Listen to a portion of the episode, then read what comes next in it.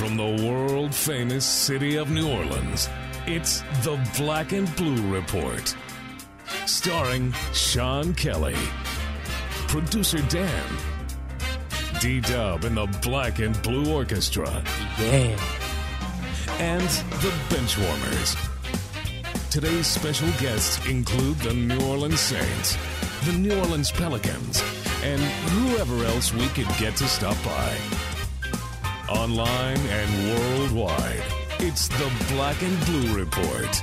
Live, sort of, from Studio B, here's Sean Kelly. How goes it, everyone? Tuesday edition of the Black and Blue Report is here. Thanks for joining us. Sean Kelly from our New Orleans Arena studios today, over here this morning uh, to get ready for tonight's Pelicans game versus the Phoenix Suns. So we hope that uh, Studio B is sitting quietly and getting a day off today. Producer Dan's on the other side of the glass. And we're going to talk a little college football today. We're going to talk, of course, Pelicans and Suns. Tonight, the uh, Saints are quiet today. Uh, had a busy day yesterday. Hope you enjoyed Black and Blue Report yesterday. I thought JD was great uh, in helping us break down the Jets game, and uh, of course, getting uh, getting you a good chunk of Sean Payton's press conference.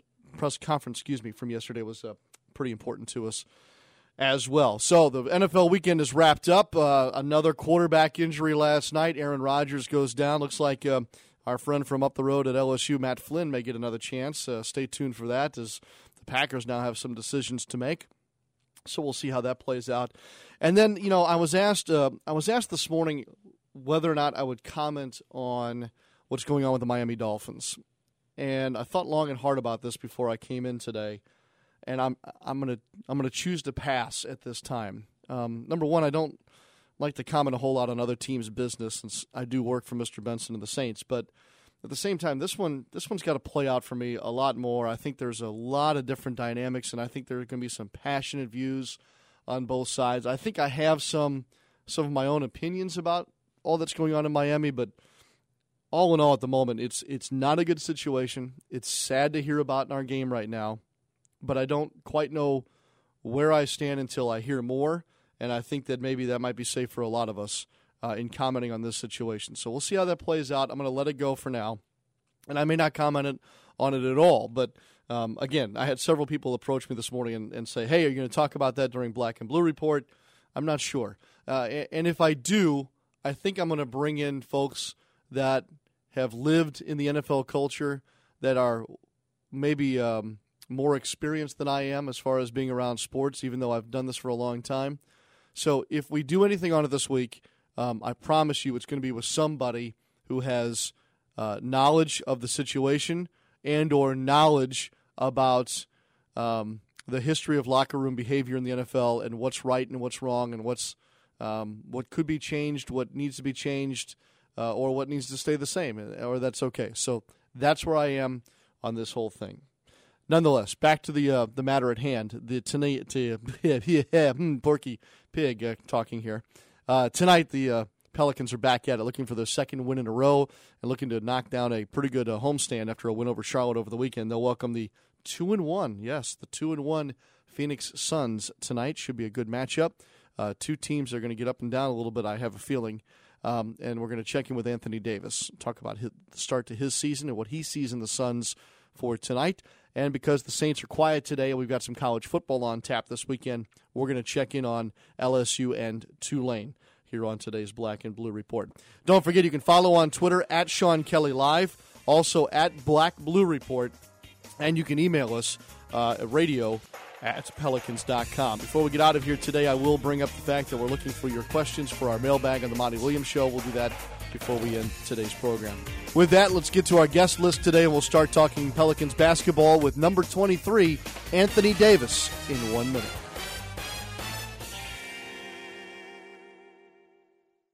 Take flight with your New Orleans Pelicans and pick the games you want to watch at the newly renovated New Orleans Arena. With our five game flex plan presented by Manning's, we have a ticket plan for every fan. Packages start as low as $45 and feature the best seat locations to see all star opponents, including the world champion Miami Heat. And with the purchase of every plan, you'll receive a free $25 Manning's gift card while supplies last. Visit Pelicans.com or call 525 Hoop to get your seats today. Are you ready for healthcare reform? At Blue Cross, we're ready to help. Learn all you can about healthcare reform at bcbsla.com slash reform. Here you'll find information on tax credits, health insurance options, answers to frequently asked questions, and a handy checklist to help you prepare. Visit us today at bcbsla.com slash reform and get ready. Blue Cross and Blue Shield of Louisiana is an independent licensee of the Blue Cross and Blue Shield Association and is incorporated as Louisiana Health Service and Indemnity Company.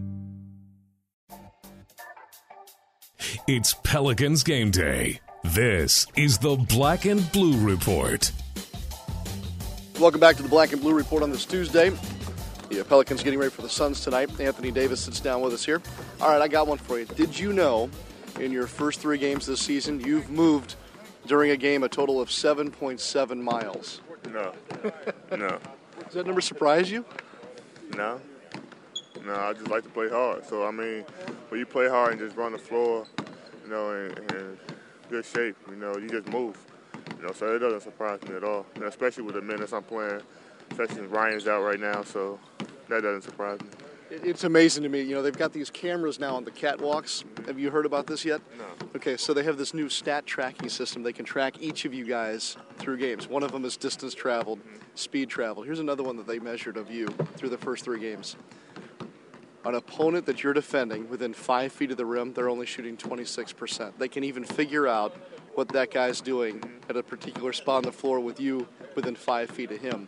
We're going to learn a lot about you. Yeah, yeah. I mean, that's a that's a great stat. You know, I take pride in defense. You know, especially around the basket. Know, like anybody, you know, scoring um, when I'm in the lane. You know, so uh, that's a good st- uh, stat for me.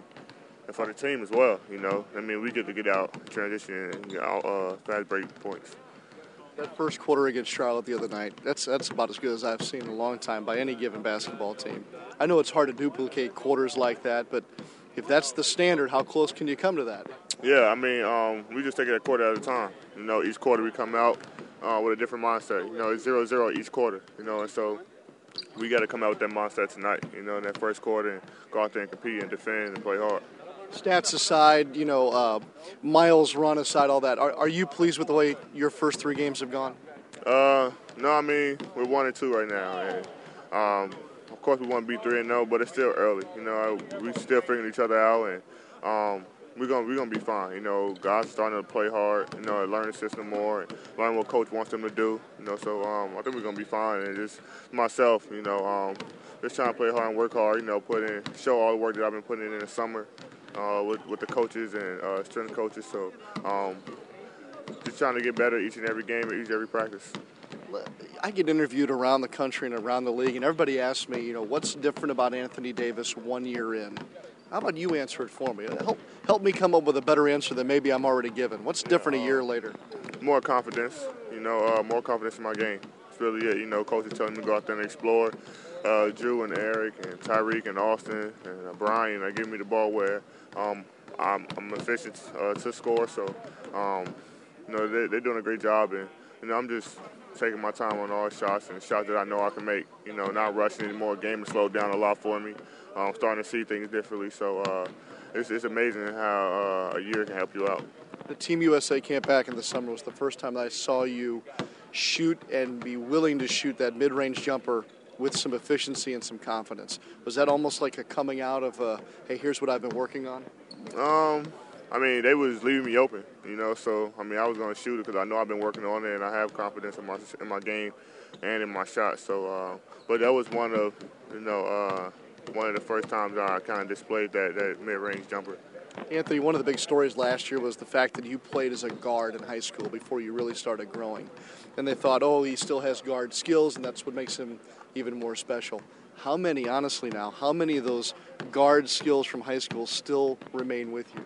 Uh, I mean, kind of still do. Uh, but I mean, I really don't have to use it here. You know, um, just like I didn't have to use it at all in Kentucky. You know, we have guys who can who can do certain things. You know, that I don't have to do anymore. You know, um, but I still try to keep them uh, intact just in case you know I have to you know use it. You know, you never know. You know, so I still try to you know work on um, guard like drills.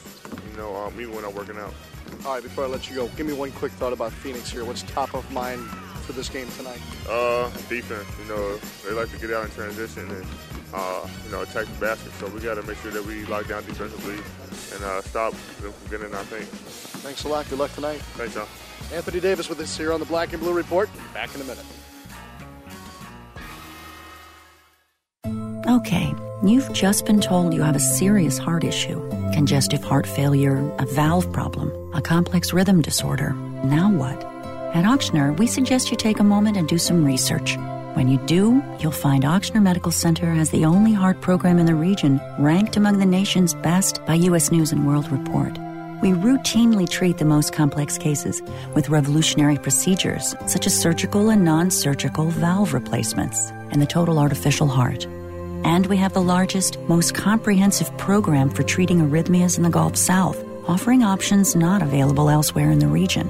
At the end of the day, the most important thing to hear is I just saw your test results and they look great. No problems. Leading edge care. Just one more reason to choose an Ochsner affiliated physician. For an appointment, visit Ochsner.org or call 1 866 Ochsner. That's O C H S N E R. Ochsner. Healthcare with peace of mind. Thought we'd uh, talk some college football on this Tuesday, talking, uh, of course, about the Tulane Green Wave and the LSU Tigers. Both have uh, contests this weekend, and uh, both are still uh, well in the hunt for a couple of different things. Let's start with LSU, and with that, we'll bring in uh, Les East, our friend from the uh, Baton Rouge Advocate. He's a reporter and columnist, long time with that outfit. Les, uh, first of all, happy Tuesday to you. I hope this uh, interview finds you well. Thanks, Sean. Yeah, everything's going good. How are you? I'm doing great. Um, I look at uh, this weekend's game, and, and somebody brought up the line, and I don't usually follow this a whole lot, but uh, the last check was what ten and a half. Alabama favored at home over LSU. Uh, in in your eyes, as as you've been able to gauge what's been going on with the Tigers, is that about right? Well, yeah, and I, I think it's even higher in some places. I saw somewhere it might even be up to thirteen and a half. So uh, obviously, the odds makers are expecting uh, people to think Alabama's going to have a fairly easy time. Uh, I, I don't know if uh, I agree with the line being quite that big. Uh, certainly, Alabama is capable of beating uh, LSU by double digits, but I, I'm not so sure that's going to happen in this game. Uh, I think. Uh, you know, LSU I think will play very loose. It doesn't have the pressure on it that Alabama has on it. Basically, Alabama's uh, you know quest for record third straight BCS title rides on this game, and LSU's just trying to um, you know regain some respectability in a season that hasn't gone quite the way they had hoped. So I think the Tigers will be a lot looser. I think the Tigers have the talent to play with them.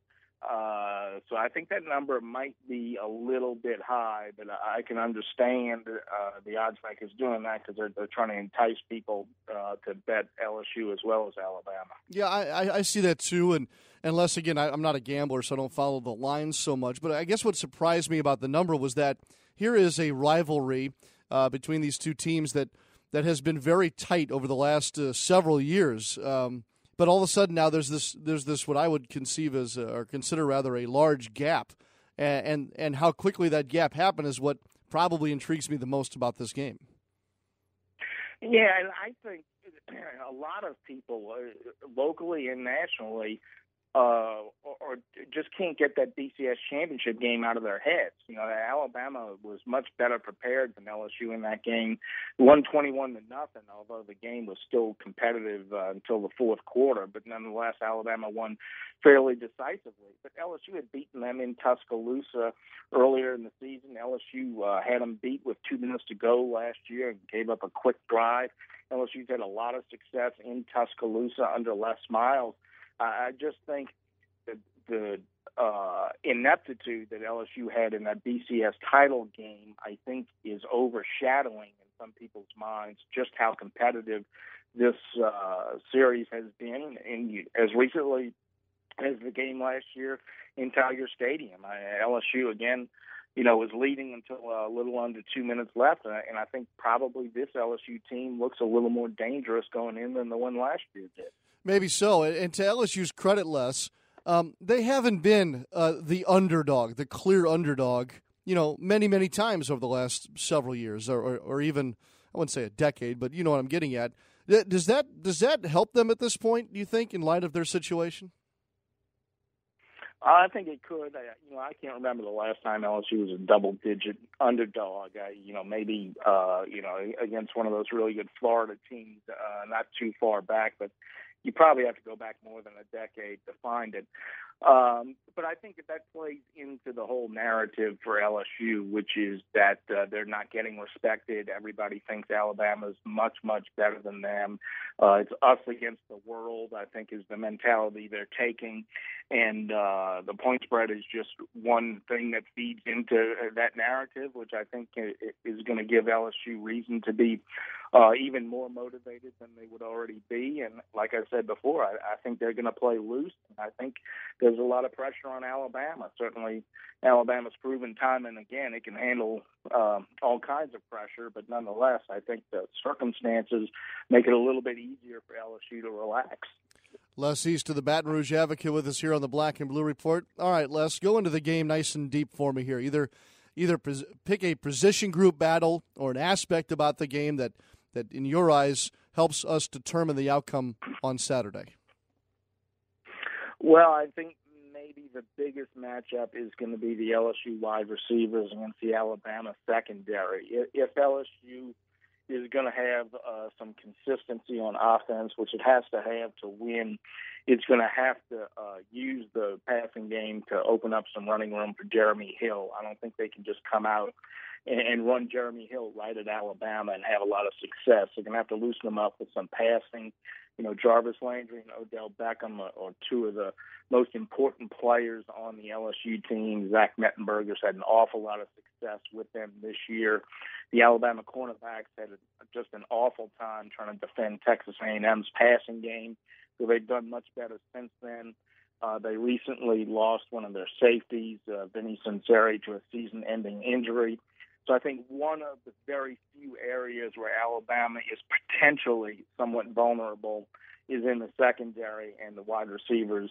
LSU has maybe the best tandem in the country. So uh, if LSU is able to uh, have some consistency, hit a couple of big plays in the passing game, I think it gives it a chance to run the ball, keep it away from A.J. McCarron, and gives the Tigers a chance. On the other hand, if Alabama can, can limit the big plays and, and hold their own against that LSU passing game, uh, I think Alabama will be in very good shape. Les good stuff as always. I appreciate your expertise and, of course, the time that you uh, shared with us today. Enjoy the weekend of college football. I hope you will. Thanks, Sean. Anytime. You got it. Les East of the Baton Rouge Advocate. We'll talk a little Tulane uh, football. Ty Graffagnini with us on the Black and Blue Report in one minute.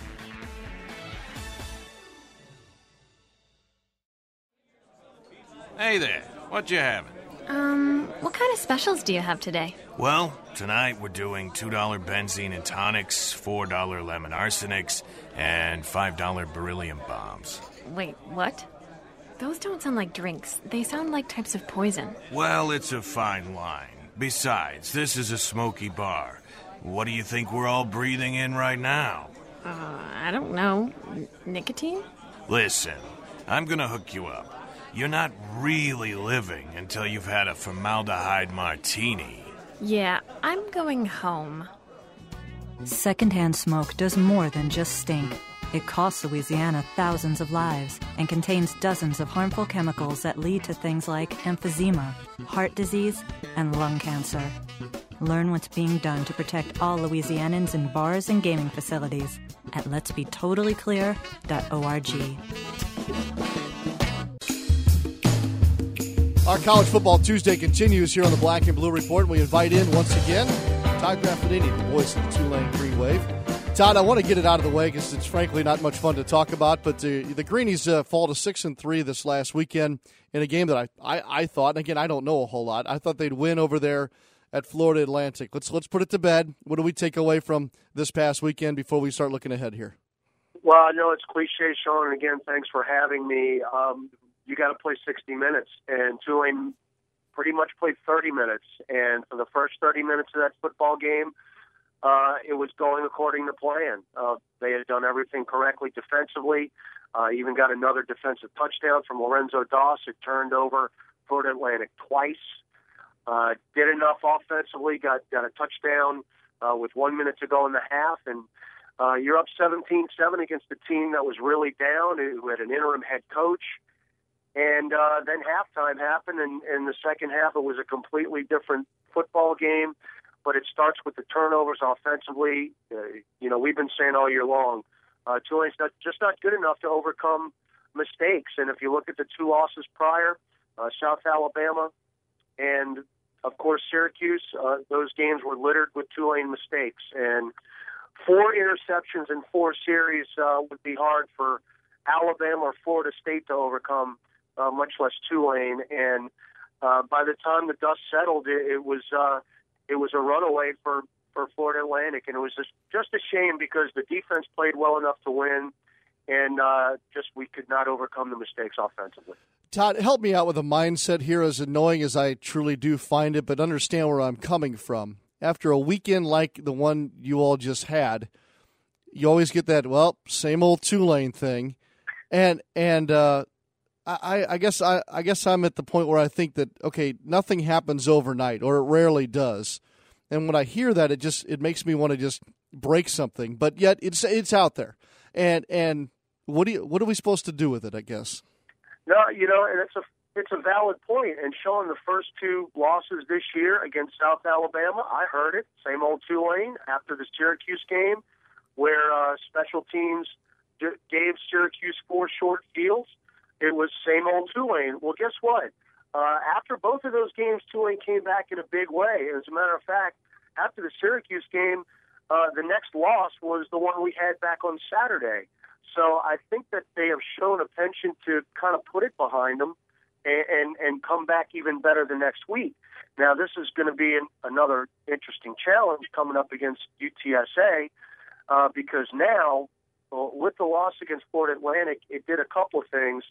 It uh, it, it brought kind of everybody back into the uh, Conference Western Division championship race, uh, though it did did, in a sense, keep Tulane controlling their own destiny. But now you have another, you have other teams that are looking into what they're doing, and that includes San Antonio, who's now just one game back with the Tulane loss. So it's uh, it, it brought everybody back to the pack. I guess I'm trying to say in a, in a simple way. The bottom line, though, Todd, isn't it fun to be talking about Tulane controlling their own destiny and talking about a division title uh, in November? There's no question about it. And, you know, we're going through the run in October. And let's see, you know what? Bowl thing is one thing. You can become bowl eligible, but my goodness gracious, uh, they put themselves in a position where they could make a major run at this thing. And I guess that's one of the things that was kind of disappointing about the other day was because Rice had lost on Thursday, and we're the only win with uh, the only undefeated team left in the league and then that went by the wayside. But all of the goals are still attainable, Sean. It, it, it's not like the loss against Florida Atlantic crushed the season. It, it did nothing of the sort. But now there's no more margin for error, and it starts again on uh, Saturday in San Antonio. What does Tulane head coach Curtis Johnson want to do with his two quarterbacks this week? Well, you know, I actually uh, I just left practice, and I'm almost positive, and we're going to hear from Coach in just a little bit when he addresses the media. But uh, again, I'm not putting words in his mouth, but just watching practice, it looks like they're just going to go with one. And uh, Nick Montana took the majority of the snaps, and I would expect him to uh, uh, to be back where he was before he was injured against North Texas, and that's just playing the entire game. And again, Devin Powell did a good job. Uh, but Devin Powell was the backup quarterback for a reason. Nick Montana was the starter coming out of camp and he led Tulane to the record that they did uh, before he got hurt. So, uh, I, barring something unforeseen in the next couple of days, I would expect Montana to go the route against the Roadrunners. Todd Graffagnini with us here on the uh, Black and Blue Report. Todd, if I may use one of our favorite words, I bet if I went out and polled uh, college football fans in our market here, I would say that nine out of ten don't know diddly about the Roadrunners of University of Texas San Antonio. Enlighten us, will you?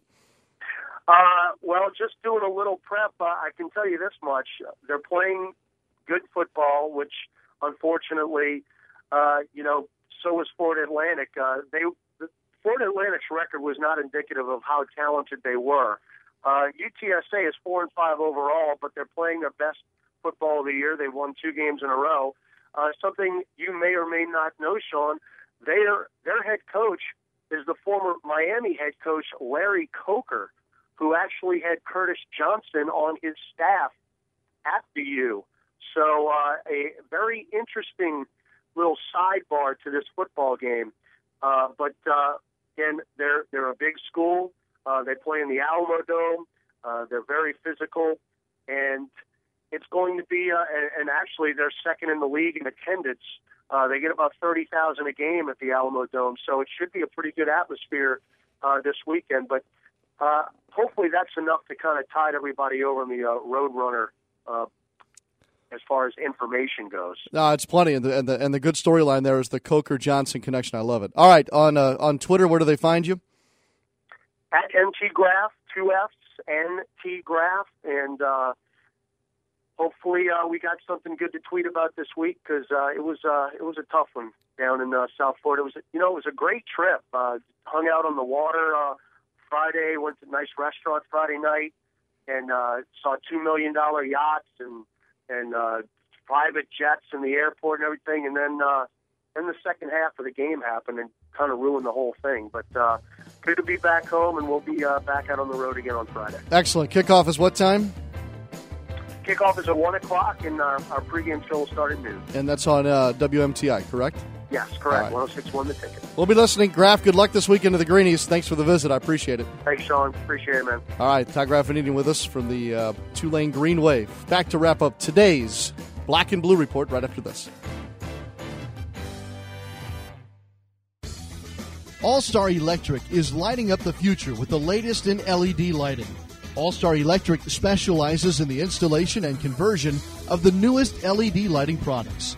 This lasting investment is virtually maintenance free and offers significant savings on your next electricity bill. This is Tim Blanchard, president of All Star Electric. Let us evaluate your building, parking lot, or home for an LED conversion because we know we can save you some money. This is Todd Graves, founder of Raising Cane's Chicken Fingers.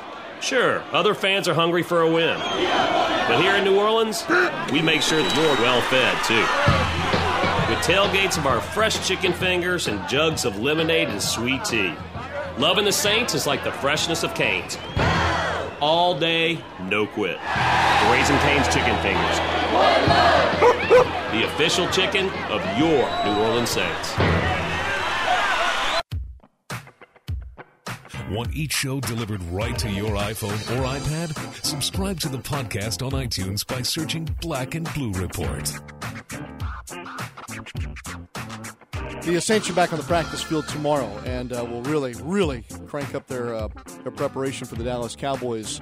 Tomorrow, we'll have coverage, obviously, on the Black and Blue Report and on NewOrleansSaints.com. The Pelicans will travel to Memphis tonight after the game with the Suns, and we'll bring you the Black and Blue Report, at least portions of it, from Memphis tomorrow as they meet a division opponent for the first time this season. Uh, speaking of the Pelicans, I don't think it's too early. Let me let me get you started on this now so that you can uh, give it some good thought. Thursday night is the Monty Williams Show on WWL FM, and uh, through the first couple of weeks here, we've we've done some mailbag segments, and they've gone very well. I think my favorite part is that we've had different folks come in to answer your questions or comments regarding the Pelicans. So let's do it again this week. I'm not sure who I'll have to answer the mailbag, but let's get the questions cranked up. You can uh, send your questions via Twitter at Sean Kelly Live or via the email that's radio at pelicans.com. So as the Pelicans play this week, you think of a question for uh, coach or the Pelicans in general that maybe one of us can handle, we'll take it.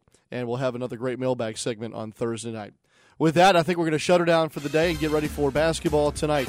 Tomorrow on the program, Doug Tatum to talk about the new Pelicans app, a whole lot more, including David Wesley. Tomorrow's Wesley Day, and he'll join me in Memphis to help us wrap up tonight's Suns game and preview tomorrow night's Grizzlies game. For producer Dan, I'm Sean Kelly. Enjoy the rest of your Tuesday. Hope to see you at the game tonight at New Orleans Arena. Until then, so long for just a while. Thanks for listening to this edition of the Black and Blue Report. If all goes well, we'll be back tomorrow. Tune in each weekday at 12 p.m. or at your convenience exclusively online at NewOrleansSaints.com and Pelicans.com. Follow your teams direct from the source The Black and Blue Report.